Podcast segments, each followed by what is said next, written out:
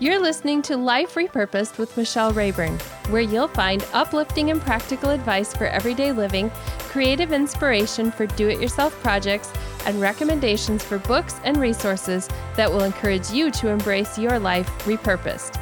I'm your host, Michelle Rayburn. Thank you so much for joining me today for episode number 102 of Life Repurposed. Before we get into hearing from our guest, Robyn, I just want to read for you one of the reviews that showed up on iTunes recently. Christine B. 50 says, I recently discovered the Life Repurposed podcast, and I'm so glad I did. The interviews are uplifting, faith-filled, and are the perfect companion for my daily walks. I highly recommend. Thank you, Christine, for those really kind words. And for you, listener, if you have kind words you'd like to say about the show, I'd love to read yours on air as well. So go ahead and leave a review on iTunes or your favorite platform. I love seeing your comments and hearing your feedback. I have Robyn Mulder, who's joining me. She is one of the authors in the Life Repurposed book. So I'm going to tell you a little bit about Robyn, and then we'll get into our interview. I loved chatting with her, and I loved what she wrote for the Life Repurposed book. So if you haven't checked out the book, I'll be sharing that resource at the end of this episode. Robyn Mulder and her pastor husband, Gary, live in Platt, South Dakota, and they have 4 adult children. Robyn is a freelance editor who loves catching typos. She's currently working on a book about her experience with depression and how we can all stay healthy emotionally. And Robyn's going to be talking about that experience with depression in this interview, and she shares it in her chapter in my book as well. And I love what she's done with turning her experience into something to help others and the support groups and classes that she runs. So we'll be sharing some resources at the end of the episode as well as Robyn's website. I hope you enjoy our interview.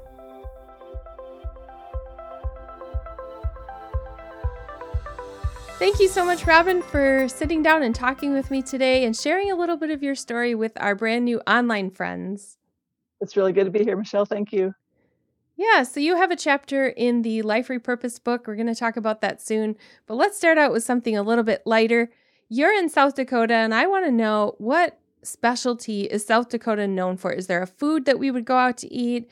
Is there a beverage or something? I was trying to think, like, is there something that says, you know, like Chicago has deep dish pizza.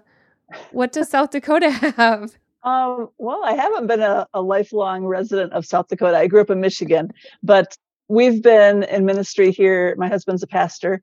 We've been here almost 3 years now, and we've lived close to South Dakota. I can't think of a good food that they're really known for, but the Black Hills are what South Dakota is famous for. Mount Rushmore and just the beautiful area out there. We live close to the Missouri River, and so there's lots of people that come out here for hunting, pheasant hunting and fishing in different seasons of the year. So lots of tourism.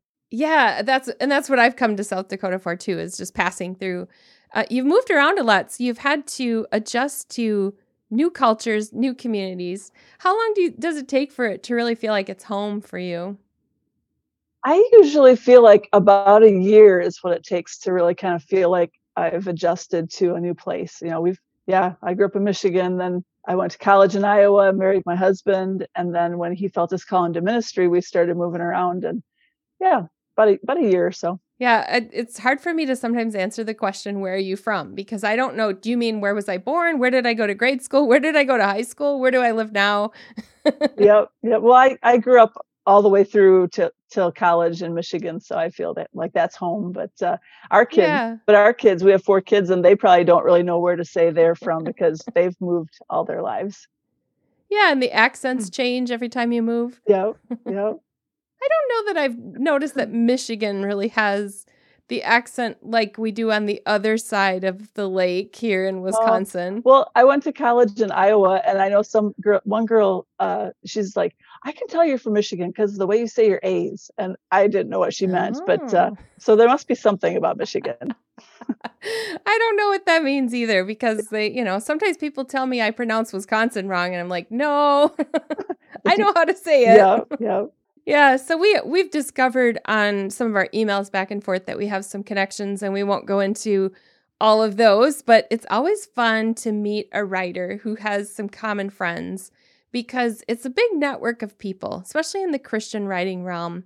So I'd like to know a little bit about how you got started as a writer. I have always loved writing. I mean, even in elementary school, we would have Writers of Wyoming. I grew up in Wyoming, Michigan, by Grand Rapids. So we would all write little stories, and then they would publish them in this big volume every year. And I got in that a couple times, and just kind of really have always loved writing. So I've blogged for years and years, and I've always had the desire to write a book. So it's really exciting to be in Life Repurposed. I love it. It's beautiful. And it's so exciting. But for now, I've just been blogging, and I'm working on a book about my experience with depression, but we'll see how long it takes me to get that to fruition, because I tend to get scared and doubt myself. And so there's some things I have to overcome before it gets there. Yeah, let's talk about that a little bit, because I think a lot of writers go through that. And I'm guessing that some of our listeners also go through that when there's something in their life that they're like having to get out of their comfort zone and do something brand new, something that makes you be really vulnerable. So let's think about what do you think it is that puts us in that mindset of like, I'm not going to be able to do this. What if? I want to say it's basically our thoughts. Mm-hmm. And I've realized in my life that my thoughts have kept me from jumping out into experiences I'd like to have more often than not. I mean, I've done lots of interesting, exciting things, but some of the things I really feel like God's called me to do, I let my thoughts take over and I don't try it, because I think, well, what if, as far as writing a book goes, what if no one reads it? Or what if they read it and they don't like it? And it's silly, because I know that it's something that God wants me to do and I want to do, and I just drag my feet. So I'm sure lots of people do the same thing with things that they might feel called to. Mm-hmm. And we have to try to think about the reasons why God is asking us to do something or giving us an opportunity to do something, and focus on those reasons, and it will get us past those places that get us stuck. That's a perfect segue into what you write about in your chapter in Life Repurposed, because you write about how we decorate our minds with thoughts, sort of similar to how we clutter up our homes sometimes with things. So you are very vulnerable in that story. Is this the first time you're sharing your story of depression in a print form? Well, I have blogged about it several times. So I've been writing about it, and my husband and I spoke in front of our church. I don't know when that was, a couple of years ago after we moved here, and kind of shared the story for people. So yeah, I've been doing it, but it was kind of neat to get it into one chapter and have a word count that I was, had to limit myself and just kind of tell it succinctly. Yeah. So your journey, you share about how there was an event in your life or circumstance that brought you to a point where it was really full on crisis. Tell us a little bit about stepping into a new position in your career and how that led to really like a crisis moment for you. Well, the crisis for me came when I tried a teaching job, which even now I look back and I think, well, it seems like such a dumb reason to get depressed, because some people, they have horrific losses in their life or they have health concerns. And I thought, I still tend to think, well, just teaching shouldn't have made me that depressed. But it did, because I had dealt with depression off and on to lesser degrees over the years. And this was just something that kind of brought it all my anxieties and all my insecurities. It only took a month before how I was thinking and just the pressures of a job I hadn't been in for 20 years, just all kind of turned into this major depressive episode where I just lost hope after just a month of being in the classroom. So yeah, I mean, I say it seems silly, but I guess anything we go through can get us to that place of depression if we're thinking, if our thoughts just keep spinning in the wrong direction. Mm-hmm. Yeah, so I'm thinking about all the things that come with the type of change you experience, where you have this job offer, you have to step into a full-time job, juggle some things at home, brush up on some skills, stand in front of kids every day and teach a lesson, go home and spend your free time preparing. Just starting the list of all the things that I think about that would go into that, it feels overwhelming. Yeah. And so have you discovered that when you're in an overwhelmed state that you have the most struggle with the thoughts? Definitely. Yeah. Even now, I mean, I have to recognize when things are getting to be too much for me. And it's hard for me because I look at other people's lives and I see where they can do this, and just their list of things they're doing is so long. And I think, well, I don't have a full-time job and I don't do this, but I can get overwhelmed at times. So I have to know myself and catch it before it gets out of control. And that month was, it was a lot of pressure. I had taught Spanish for 2 years after college until I got married and started to have kids.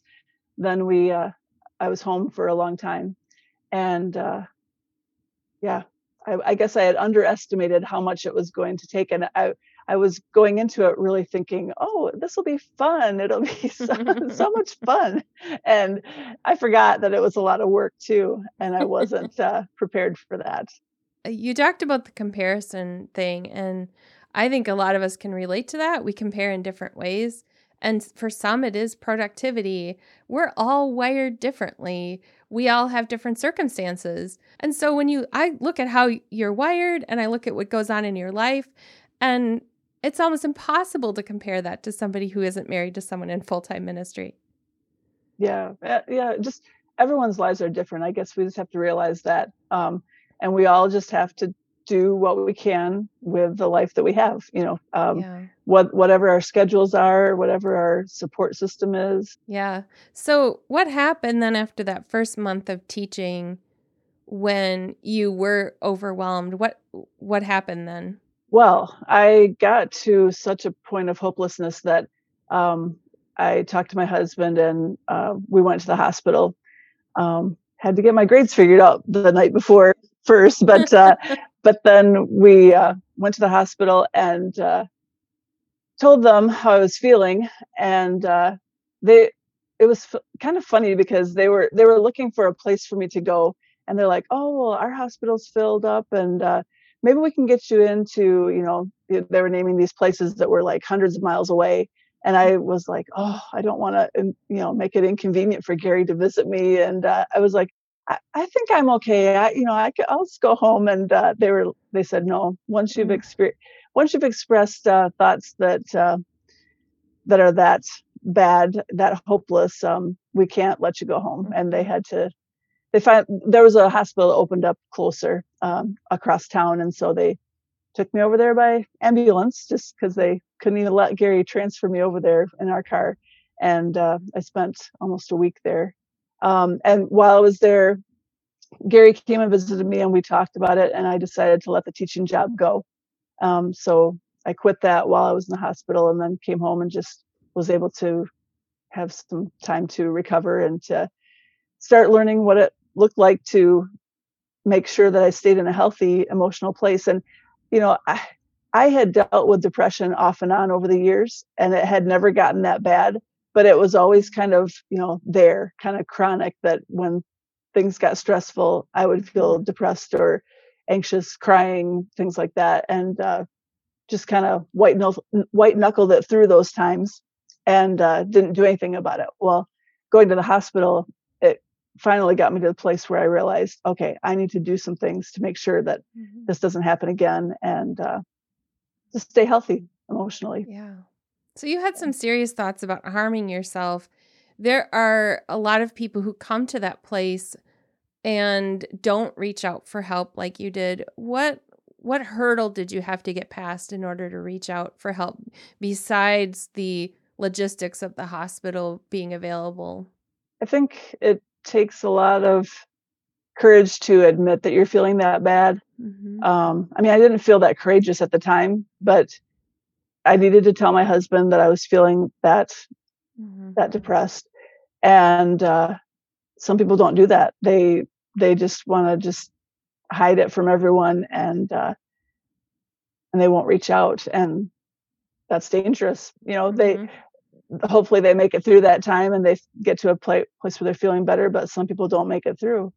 So it's really, I'm not sure. It's mm-hmm. hard. You've been part of a church community your whole life? Yeah. Yep. So what have you discovered within the church community? Do you feel there is a strong sense of support for people who need counseling, who need medication for mental health, or do you feel like that's like a gap there? I think it's getting better, but I think that there is still a big stigma attached to mental illness, and people are afraid to admit it quite often. When I came out of the hospital and went home, I reconnected with a friend that I had in another community way back in Iowa. We were in Iowa, but we had connected when Gary was in college in Iowa years before. And she also had had times of depression. So we got together and started looking at a book together called Fresh Hope by Brad Hapes. And eventually both decided to get training to start support groups in our churches. And that was awesome, because then we had a support group with people that understood what we were going through. So Gary and I have done that in Iowa. We did it. Now we've done it here, but there is such a stigma that there are certain people that we talk to that have dealt with depression, but they don't want to come to a group like that because mm-hmm. they don't want other people to know that they're struggling. And it's so sad, because if you can talk to someone about what you're going through, someone that understands and has been there, it just relieves so much pressure. I mean, mm-hmm. Fresh Hope, we do it twice a month here. And a lot of times I hardly even realize I needed it till we get there and we start to discuss an article or watch a video and start discussing. And I start to cry because it brings up something that I've been dealing with and I needed to get it out, vent, talk about it, talk it through, and get back to a better place. I love that, because you're taking your own, you're vulnerable. You're not saying I have it all together. Mental health is not something that it's like, it's not like if I had a health problem that just required a surgery and then it's taken, it's not like a broken foot where I get the surgery and the foot's healed. It's not like that. It's an ongoing thing. So I love that you're using your own need as a ministry to somebody else in their need. I love that aspect of it. Well, it helps me as much as it helps the rest of the people that come. So, I really enjoy it. Churches will have parenting groups because as moms, we need to have other moms. We will have couples support groups because couples need to hear from couples, and I haven't seen that a lot of churches in my area have the mental health support element there. Some do. So I love that you're doing that, because within the church, there are some unhelpful things that we sometimes say. What are some of the unhelpful things you've had people say about mental health? And then we'll get to the helpful ones. Oh, yeah. I don't really think that I've heard too many unhelpful things.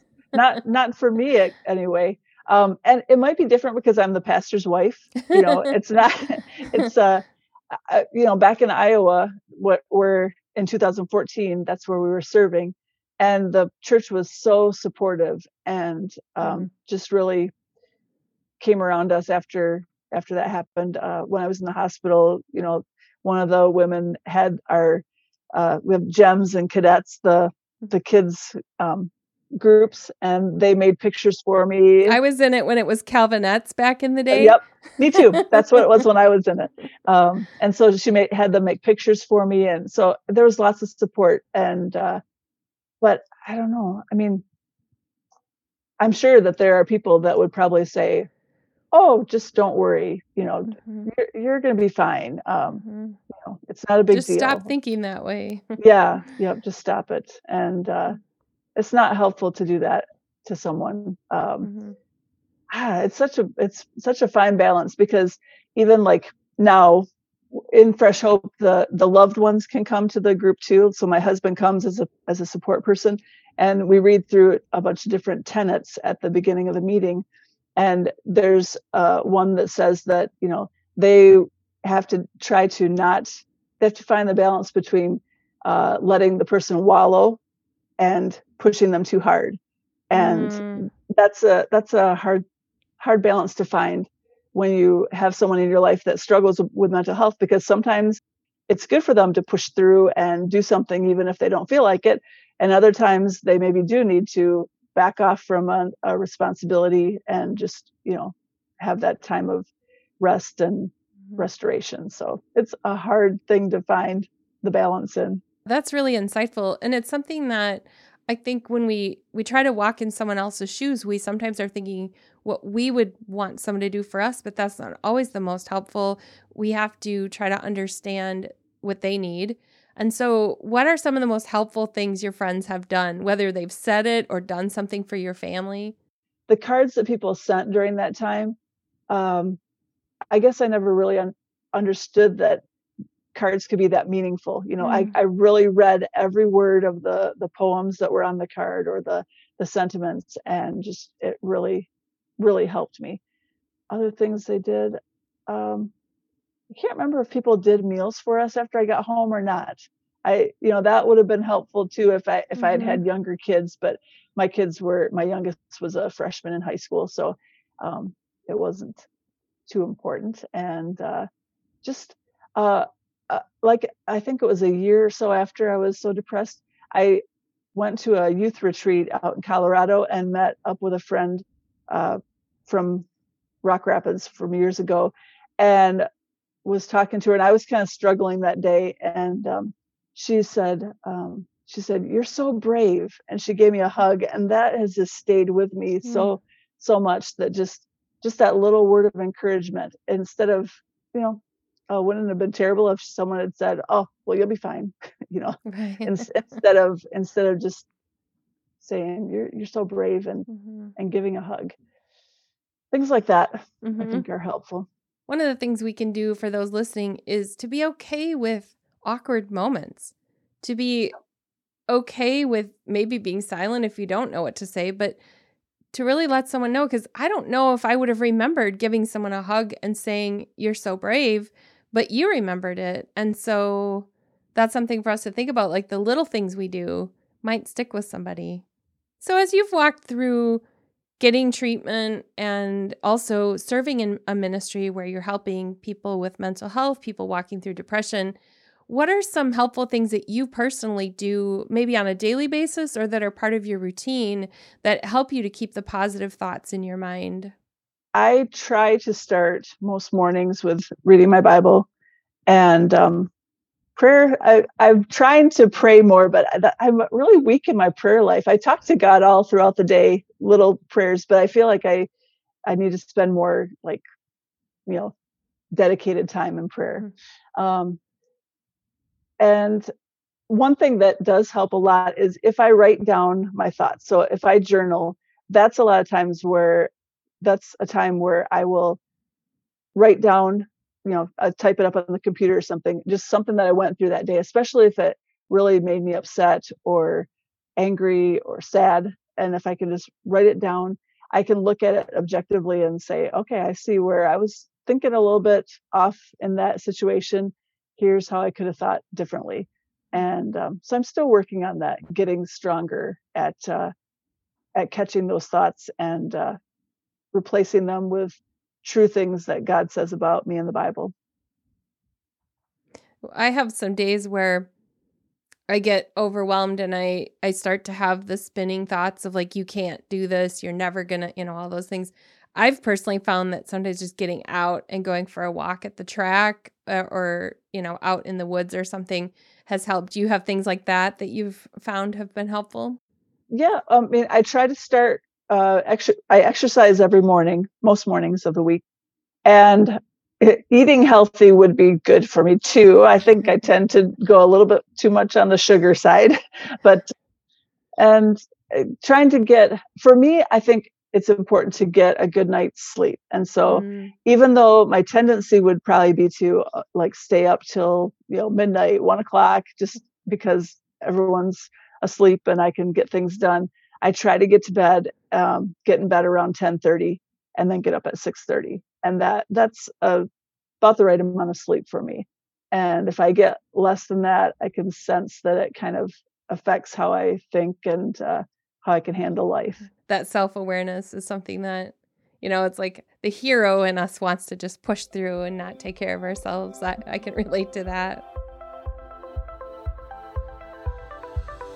You have put together some resources. You do a weekly blog.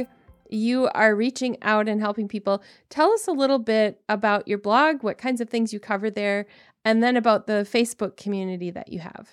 I blog at robynmulder.com, and that's Robyn with a Y. And I'll link to that in the show notes too. And I try to have a Focus Friday blog post every week. Sometimes it turns into a Super Saturday or, Meditative Monday or something like that. But I've been pretty consistent. I for a while, I was really sporadic all over the place, but now it's almost every Friday. And so I pick something that I've been dealing with lately or something that just God has kind of put on my heart. And I blog about that. And sometimes it's serious. Sometimes it's a little more humorous if I have something funny happen. And then I draw some spiritual applications for the reader and share a verse and a couple questions to kind of help them think through how it relates to their lives. So that it runs the gamut. Sometimes I write about depression. Sometimes I write about just faith things.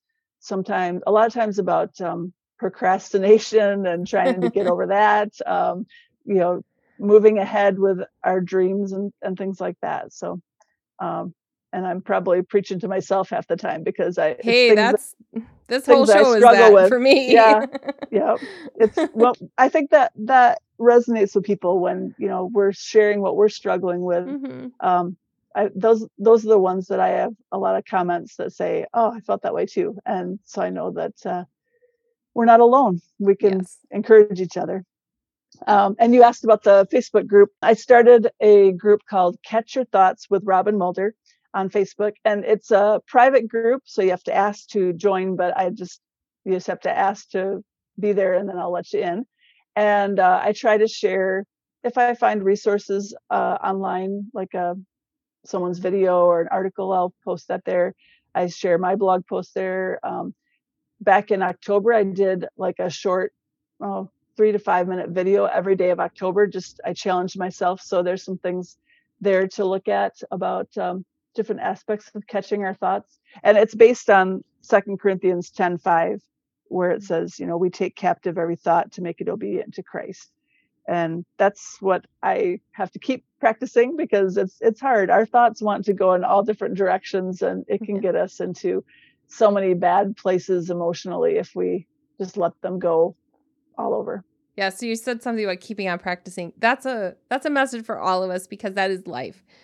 Yeah. We're always practicing, reiterating, moving in a new direction when God sends us, always open to that idea of changing. And that's to me what a life repurposed is being able to change directions, learn from my mistakes, admit my mistakes first. Mm-hmm. Yep. Very important. Yeah. Yeah. That's where blogging and writing is really helpful because readers can see through. They can tell when you're not being honest and true. So that's what I love about your chapter in Life Repurposed too, is that you're really open about talking about what God's doing in your life. And so I appreciate your honesty and transparency there. As we wrap up, what word would you leave with the woman who's listening, who is struggling with overwhelming thoughts, negative thoughts, depression? What would you want to say if she were sitting across from you right now?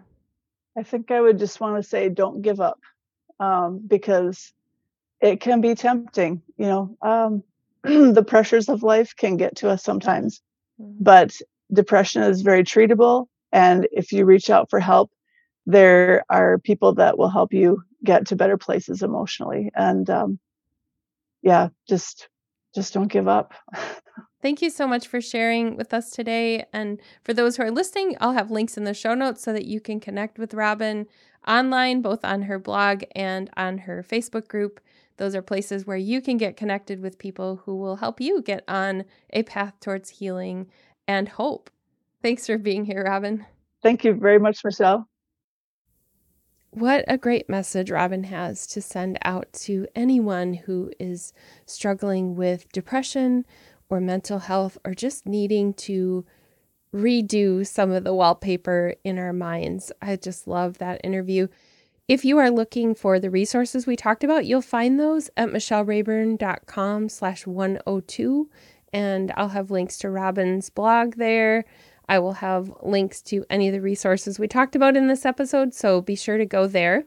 I will also include a YouTube video of a snippet of our interview in that blog post, so you can see that too. If you are looking for more community and a place to connect with other people, I invite you to our Facebook community. Just look for Life Repurposed Community on Facebook. There we have discussion each week and just an opportunity to lift each other up and support. Sometimes it's serious and sometimes it's more lighthearted, but it's always about connecting you with someone else. So if you would love to be seen as an individual where someone has an actual conversation with you, I invite you to our Life Repurposed community. That's all I have for you this week. I hope you have a wonderful week, and I'll see you again next week. You've been listening to Life Repurposed with Michelle Rayburn. Check out tips, resources, and inspiration at michellerayburn.com. I'd love it if you would subscribe to the podcast on your favorite platform, Apple Podcasts, Google Play, iHeartRadio, or Spotify. I'd also love it if you would like, review, and share the information about this podcast with your friends. Thank you so much for listening.